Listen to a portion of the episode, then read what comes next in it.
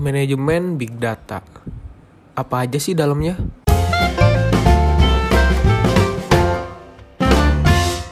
Halo, Assalamualaikum warahmatullahi wabarakatuh Bertemu lagi dengan saya, Rofi Noval Jaidan NPM 009 dari kelas C mata kuliah Manajemen Big Data Prodi Pemasaran Digital Universitas Pajajaran Pada podcast kali ini saya akan menjelaskan atau memaparkan tentang Big Data Atau dalam konteks menjawab soal-soal UAS mata kuliah Manajemen Big Data Nah, mungkin yang masih awam atau masih baru tahu apa sih big data itu bisa uh, dengerin podcast saya kali ini.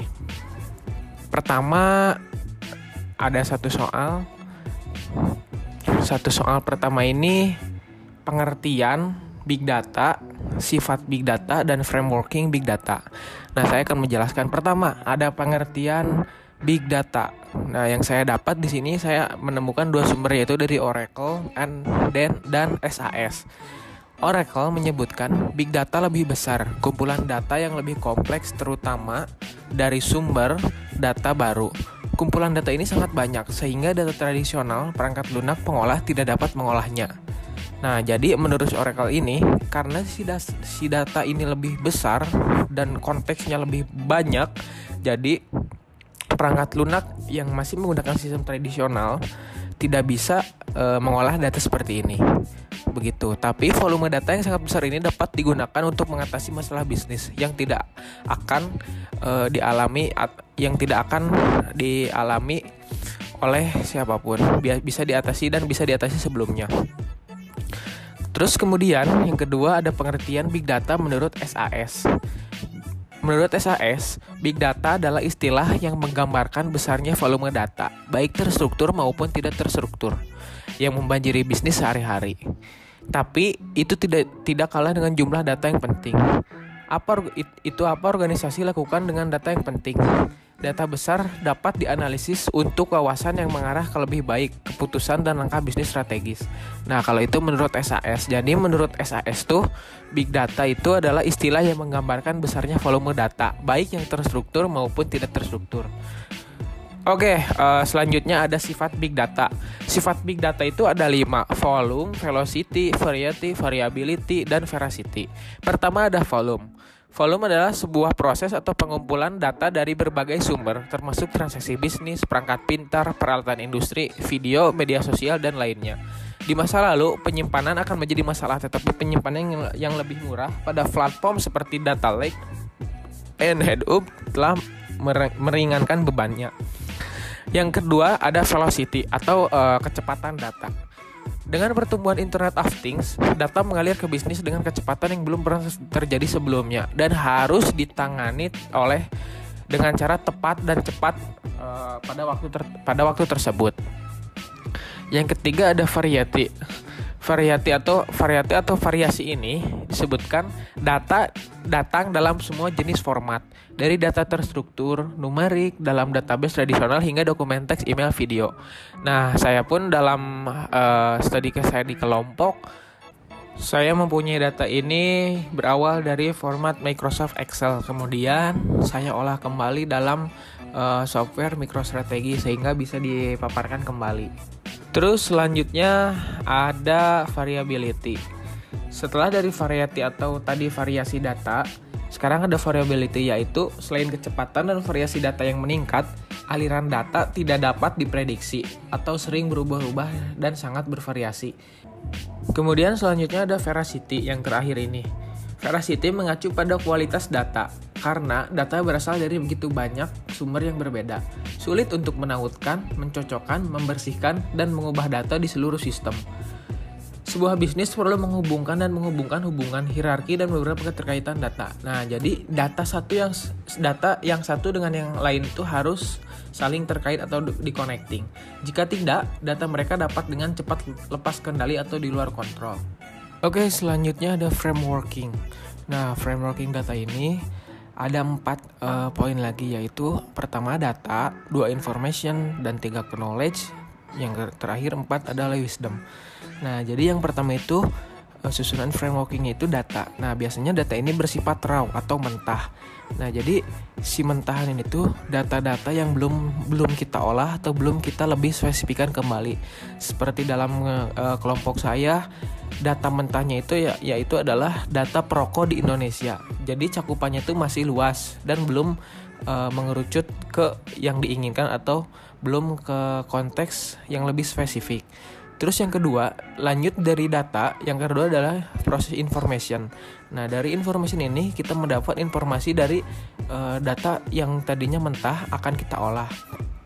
Nah, misalkan tadi data saya yang yang berbentuk raw itu uh, data perokok di Indonesia, kemudian sudah memasuki tahap information, kemudian menjadi uh, beberapa kembali data mulai mulai dikelompokkan menjadi eh, laki-laki uh, dan perempuan. Nah, seperti itu.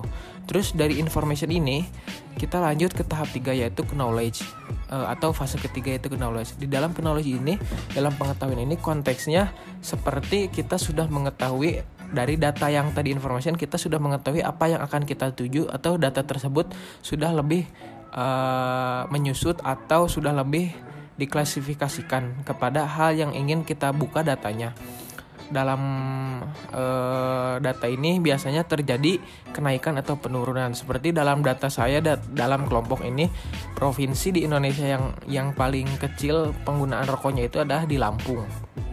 Nah, seperti itu knowledge-nya. Terus kemudian tahap terakhir atau fase terakhir yaitu adalah wisdom. Uh, wisdom dalam frameworking ini fase terakhir artinya adalah uh, biasanya kebijakan. Nah, mungkin dari dari uh, apa dari si knowledge tadi yang fase ketiga itu lanjut ke fase terakhir ini biasanya membawa dampak.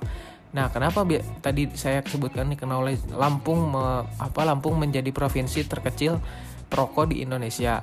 Nah, kan men, e, itu tuh beberapa tahun terjadi penurunan di Lampung. Nah, kenapa di Lampung biasanya di dalam dat, dalam beberapa data dan beberapa sumber yang berbeda ketika sudah dibedah ada suatu kebijakan maupun itu kebijakan yang dibuat oleh pemerintah ataupun kebijakan yang berasal dari si personalnya sendiri. Nah, bisa saja uh, di Lampung itu orang-orangnya berhenti merokok karena nge atau pemerintah membuat kebijakan tertentu.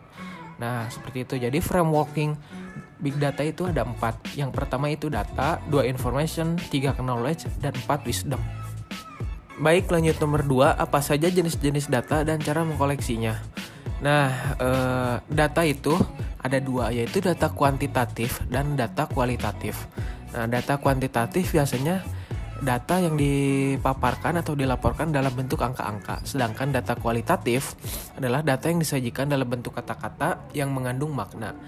Kemudian lanjut ada cara mengkoleksi data. Pertama, eh, cara mengkoleksi data itu ada empat, yaitu pertama observasi, kedua wawancara, ketiga dokumentasi, dan keempat kuesioner. Yang pertama observasi. Observasi suat, adalah suatu mode pengumpulan data yang dilakukan dengan mengamati langsung, melihat, dan juga mengambil suatu data yang dibutuhkan di tempat penelitian itu dilakukan. Jadi observasi ini adalah langsung datang ke tempatnya. Terus yang kedua adalah wawancara. Wawancara merupakan salah satu teknik pengumpulan data yang dilakukan melalui tatap muka langsung dengan narasumber dengan dengan cara tanya jawab langsung. Biasanya metode wawancara ini disebut dengan face to face.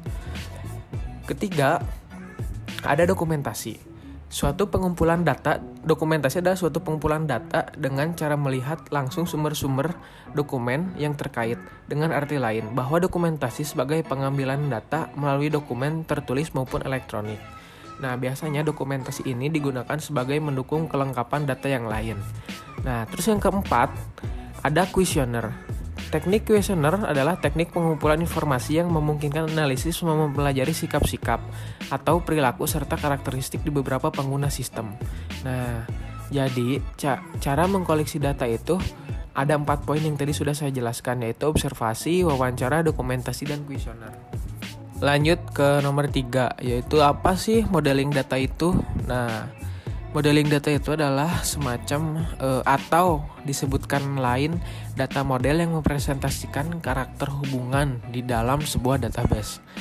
Nah, kerangka kerja di dalam dunia warehousing ini merupakan komponen penting yang akan disediakan struktur yang akan mendukung kebutuhan analitis para pengambil keputusan. Nah, terus dalam modeling data ini memiliki dua komponen yaitu entity dan atribut. Nah, dua komponen itu dua komponen yang ada dalam modeling data ini adalah entity dan atribut. Pertama, entity adalah objek yang nyata dan bisa dibedakan dengan objek lainnya. Misalkan dalam bisnis yaitu objek pelanggan dan objek barang. Kemudian selanjutnya ada yang kedua yaitu objek eh yaitu komponen atribut. Nah, komponen atribut ini adalah sebuah kelengkapan yang dimiliki entity atau partikel yang ada di dalam entity atau disebutkan detail dari sebuah entity tadi. Misalkan tadi entitinya kan e, objek pelanggan dan objek barang. Nah, atribut dari pelanggan ini adalah nama-nama pelanggan, umur atau jenis kelamin pelanggan. Kemudian atribut dari entity yang tadi objek barang adalah nama-nama barang dan harga dari barang yang ada di dalam entity tadi. Uh, terus dalam modeling data pun ada yang namanya relationship. Relationship ini adalah asosiasi yang terjadi antar beberapa entity. Nah, uh, modeling data ini apa ya? Modeling data ini sangat uh, berpengaruh pada bisnis yaitu manfaatnya adalah mengurangi biaya yang dikeluarkan dan menghemat waktu. Baik, selanjutnya nomor 4. Di nomor 4 ini kita akan bahas data mining atau mining data. Nah, eh, akan sedikit banyak yang, yang saya paparkan di nomor 4 ini, tapi kita buka dengan deskripsi data mining atau mining data ini adalah suatu proses eh, apa ya, pengerukan atau pengumpulan informasi penting dari suatu data, data yang besar. Jadi diproses kembali. Nah, itu tuh disebutnya mining data. Terus kemudian proses data mining sering kali menggunakan metode statistika, matematika hingga memanfaatkan teknologi yang disebut AI yaitu artificial artificial intelligence. Nah, kemudian ada dua fungsi data mining yaitu uh, pertama deskriptif dan kedua prediktif. Yang pertama uh, deskriptif yaitu untuk memahami lebih jauh tentang data yang diamati. Nah, pada uh, deskriptif ini contohnya kelompok saya sendiri yang uh, membahas tentang perokok aktif di Indonesia. Kenapa kelompok saya disebutkan uh, termasuk adalah fungsi data mining yang golongan deskriptif karena di kelompok saya menggunakan sebuah simulasi peta atau maps yang menjelaskan tentang bagaimana penyebaran perokok-perokok aktif di seluruh Nusantara dari mulai Sabang sampai Merauke.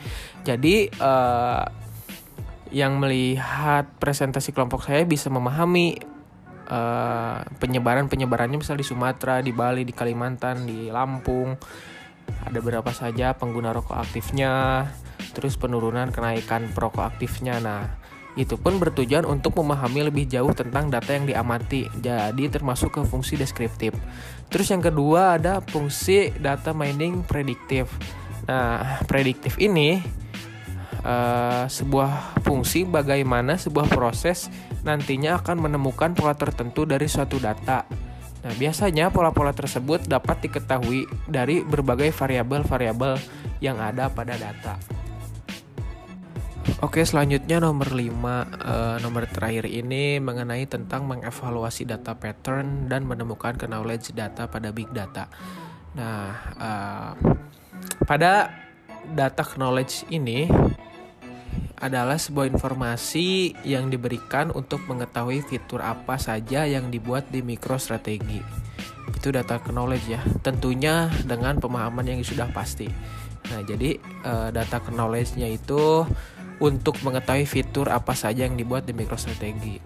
Nah, terus uh, yang satu lagi, data pattern itu mengevaluasi data pattern uh, sama dengan membaca atau menjabarkan arti dari suatu visualisasi data yang telah dibuat di MicroStrategy. Nah, hingga menghasilkan sebuah kesimpulan. Jadi pada pada data pattern ini kita harus kita itu seperti membaca atau menjabarkan atau menjelaskan arti dari suatu visualisasi data. Bisa dari segi warna, at, e, warna grafik ya, bisa dari segi tabelnya maupun itu uh, vertikal atau horizontal kita harus bisa menjelaskan agar kesimpulan data tersebut bisa terungkap contoh kita bisa kita bisa menjabarkan arti dari suatu visualisasi data dari kelompok saya yaitu uh, perokok aktif di Indonesia. Nah, di sisi lain di Asia pun bisa dilihat di datanya yaitu uh, Indonesia lebih tinggi 60 persenan dibanding negara lain di Asia Tenggara dan jauh lebih besar dari negara Singapura yang hanya memiliki hanya me, uh, memiliki 0,4 persen perokok aktif di di sana di grafik sana bisa dijelaskan oleh warna merah dan warna biru. Nah warna merah itu kualitas bukan kualitas tapi uh, grafiknya lebih tinggi daripada yang angka Singapura 0,4% tersebut. Jadi pengevaluasi data pattern itu menjabarkan atau menjelas, menjelaskan arti dari suatu visualisasi data yang telah dibuat lalu agar si pendengar atau yang sedang mencari data tersebut mengerti apa yang data apa yang sedang kita ungkap atau yang sedang kita bedah sehingga bisa sampai dengan uh, sangat akurat kepada yang membutuhkan data tersebut. Ya mungkin uh, segitu saja podcast uh, saya kali ini menjelaskan tentang apa saja di dalam big data. Mungkin untuk lebih jelasnya kalian bisa coba big data langsung dengan software MicroStrategy. Uh, terima kasih. Semoga kita bisa bertemu kembali di dalam podcast selanjutnya. Assalamualaikum warahmatullahi wabarakatuh.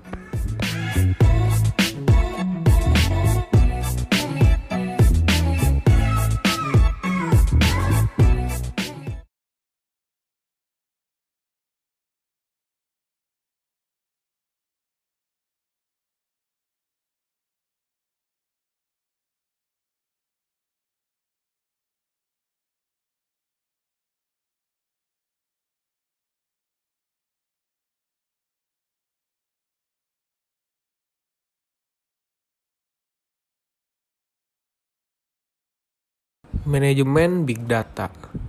Apa aja sih dalamnya?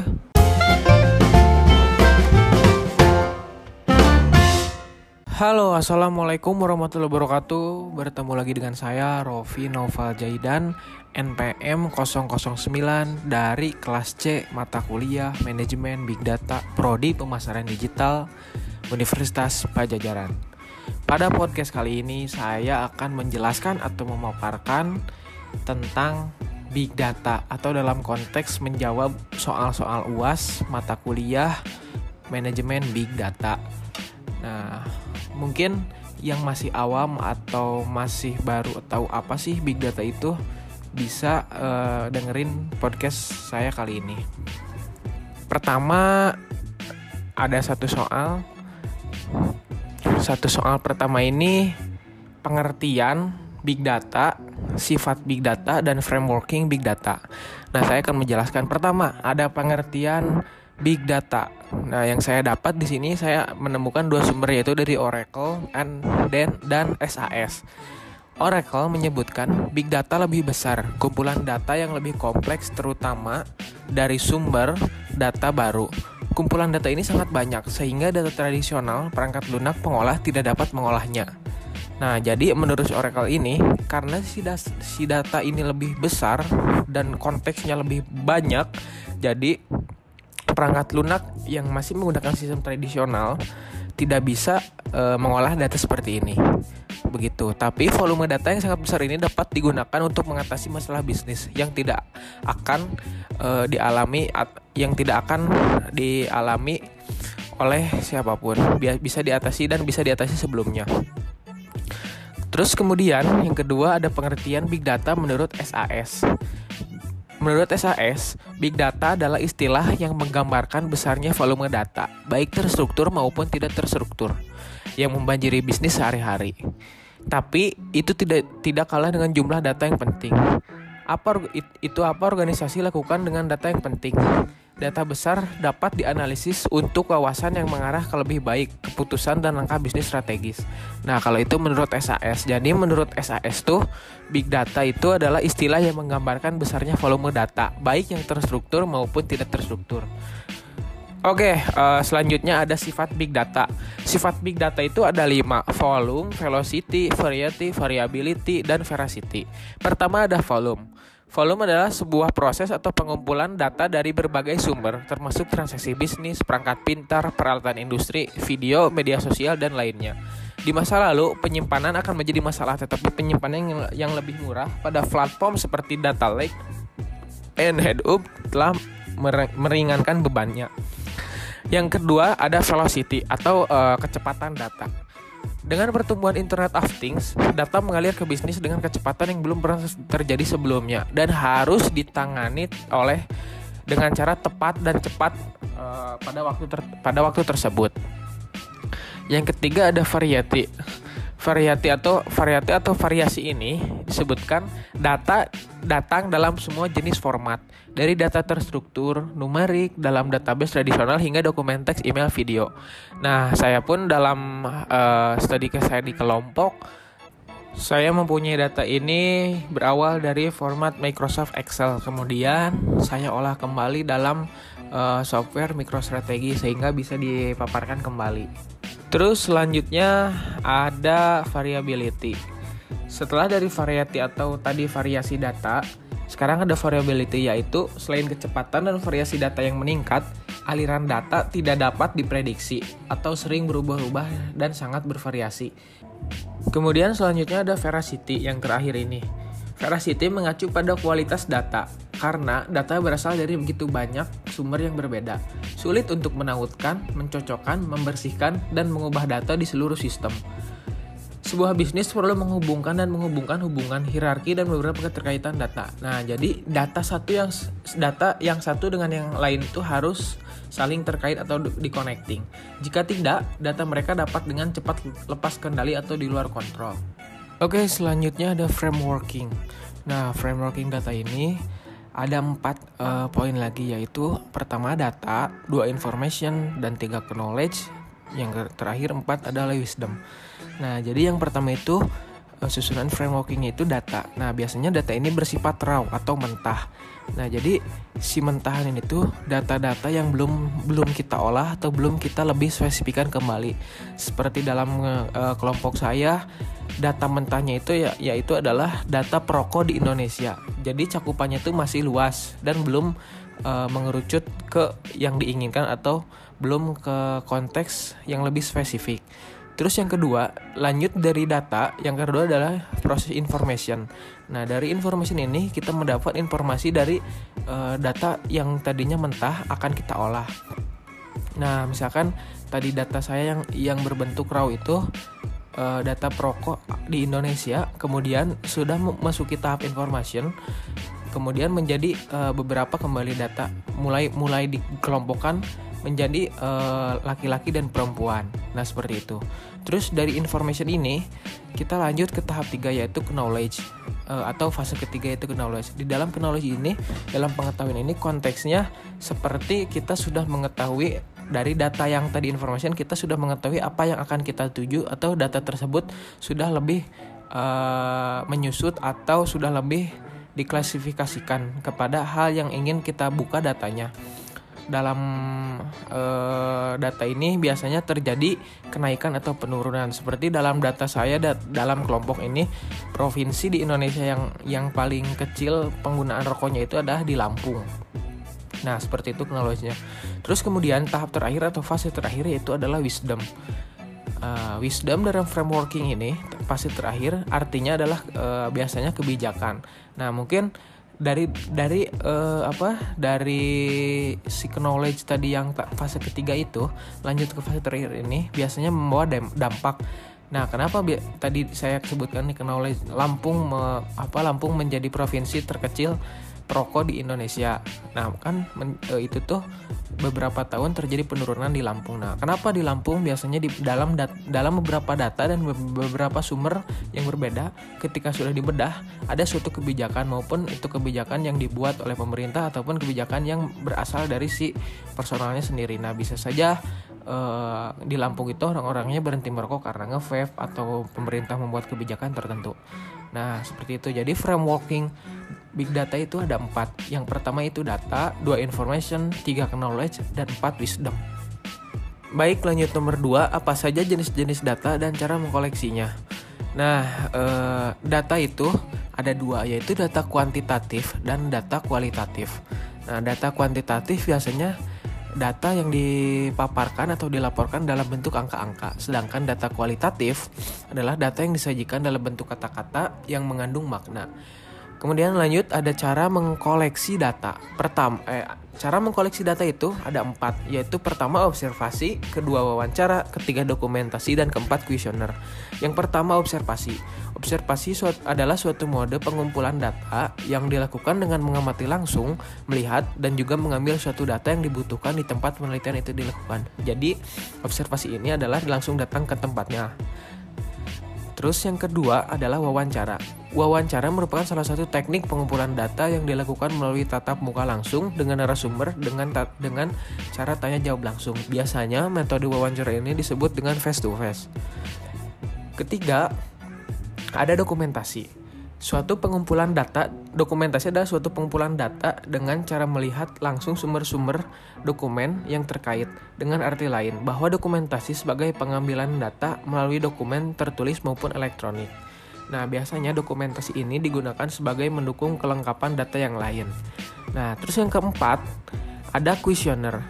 Teknik questionnaire adalah teknik pengumpulan informasi yang memungkinkan analisis mempelajari sikap-sikap atau perilaku serta karakteristik di beberapa pengguna sistem.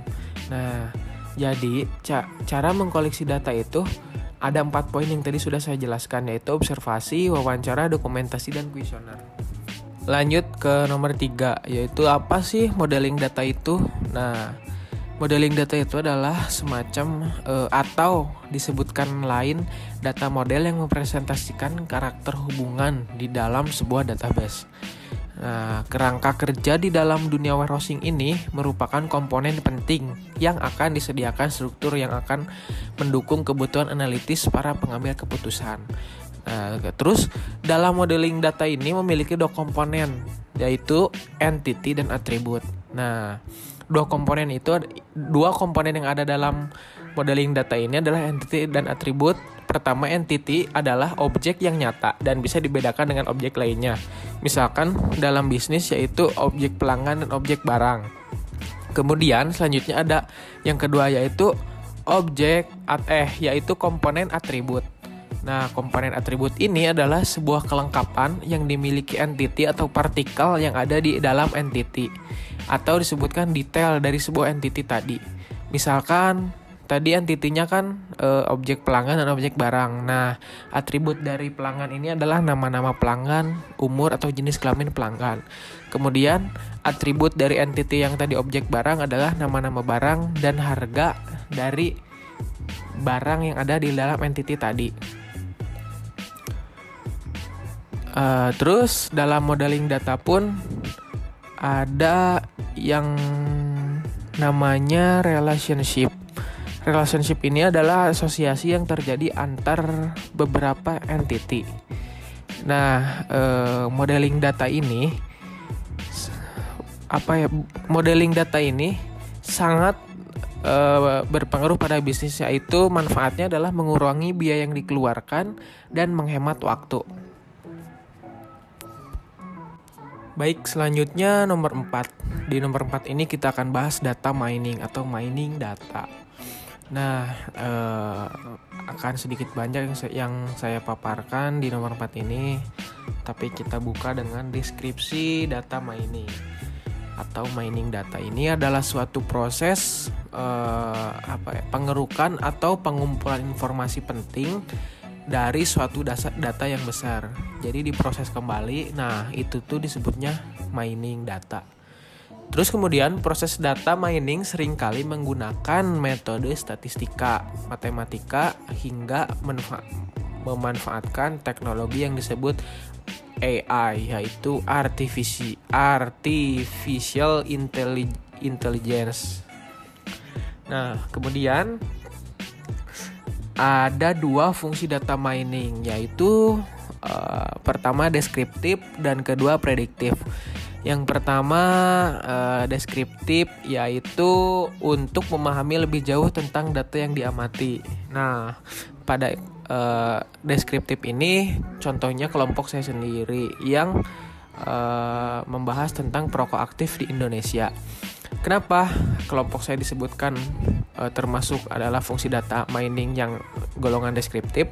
Karena di kelompok saya menggunakan sebuah simulasi peta atau maps yang menjelaskan tentang bagaimana penyebaran perokok-perokok aktif di seluruh Nusantara dari mulai Sabang sampai Merauke. Jadi uh, yang melihat presentasi kelompok saya bisa memahami uh, penyebaran penyebarannya misal di Sumatera, di Bali, di Kalimantan, di Lampung. Ada berapa saja pengguna rokok aktifnya, terus penurunan kenaikan perokok aktifnya. Nah, itu pun bertujuan untuk memahami lebih jauh tentang data yang diamati. Jadi termasuk ke fungsi deskriptif. Terus yang kedua ada fungsi data mining prediktif. Nah, prediktif ini uh, sebuah fungsi bagaimana sebuah proses nantinya akan menemukan pola tertentu dari suatu data. Nah, biasanya pola-pola tersebut dapat diketahui dari berbagai variabel-variabel yang ada pada data. Oke, selanjutnya nomor 5 uh, eh, nomor terakhir ini mengenai tentang mengevaluasi data pattern dan menemukan knowledge data pada big data. Nah, uh, pada data knowledge ini adalah sebuah informasi yang diberikan untuk mengetahui fitur apa saja yang dibuat di MicroStrategy. Itu data knowledge ya, tentunya dengan pemahaman yang sudah pasti. Nah, jadi uh, data knowledge-nya itu untuk mengetahui fitur apa saja yang dibuat di MicroStrategy. Nah, terus uh, yang satu lagi data pattern itu mengevaluasi data pattern uh, sama dengan membaca atau menjabarkan arti dari suatu visualisasi data yang telah dibuat di MicroStrategy. Nah, hingga menghasilkan sebuah kesimpulan. Jadi pada pada data pattern ini kita harus kita itu seperti membaca atau menjabarkan atau menjelaskan arti dari suatu visualisasi data. Bisa dari segi warna, at, e, warna grafik ya, bisa dari segi tabelnya maupun itu e, vertikal atau horizontal. Kita harus bisa menjelaskan agar kesimpulan data tersebut bisa terungkap.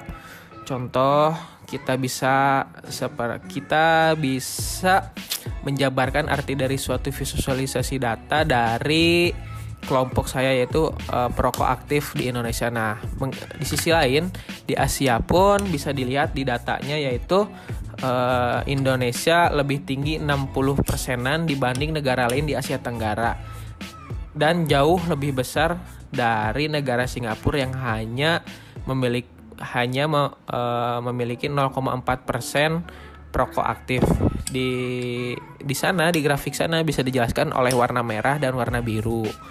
Nah warna merah itu kualitas bukan kualitas tapi uh, grafiknya lebih tinggi daripada yang angka Singapura 0,4 persen tersebut.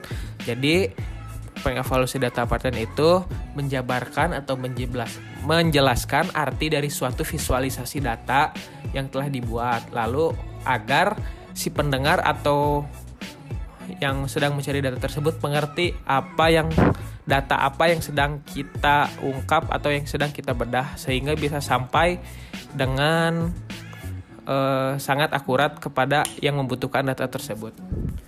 Ya mungkin uh, segitu saja podcast uh, saya kali ini menjelaskan tentang apa saja di dalam big data. Mungkin untuk lebih jelasnya kalian bisa coba big data langsung dengan software MicroStrategy. Uh, terima kasih. Semoga kita bisa bertemu kembali di dalam podcast selanjutnya. Assalamualaikum warahmatullahi wabarakatuh.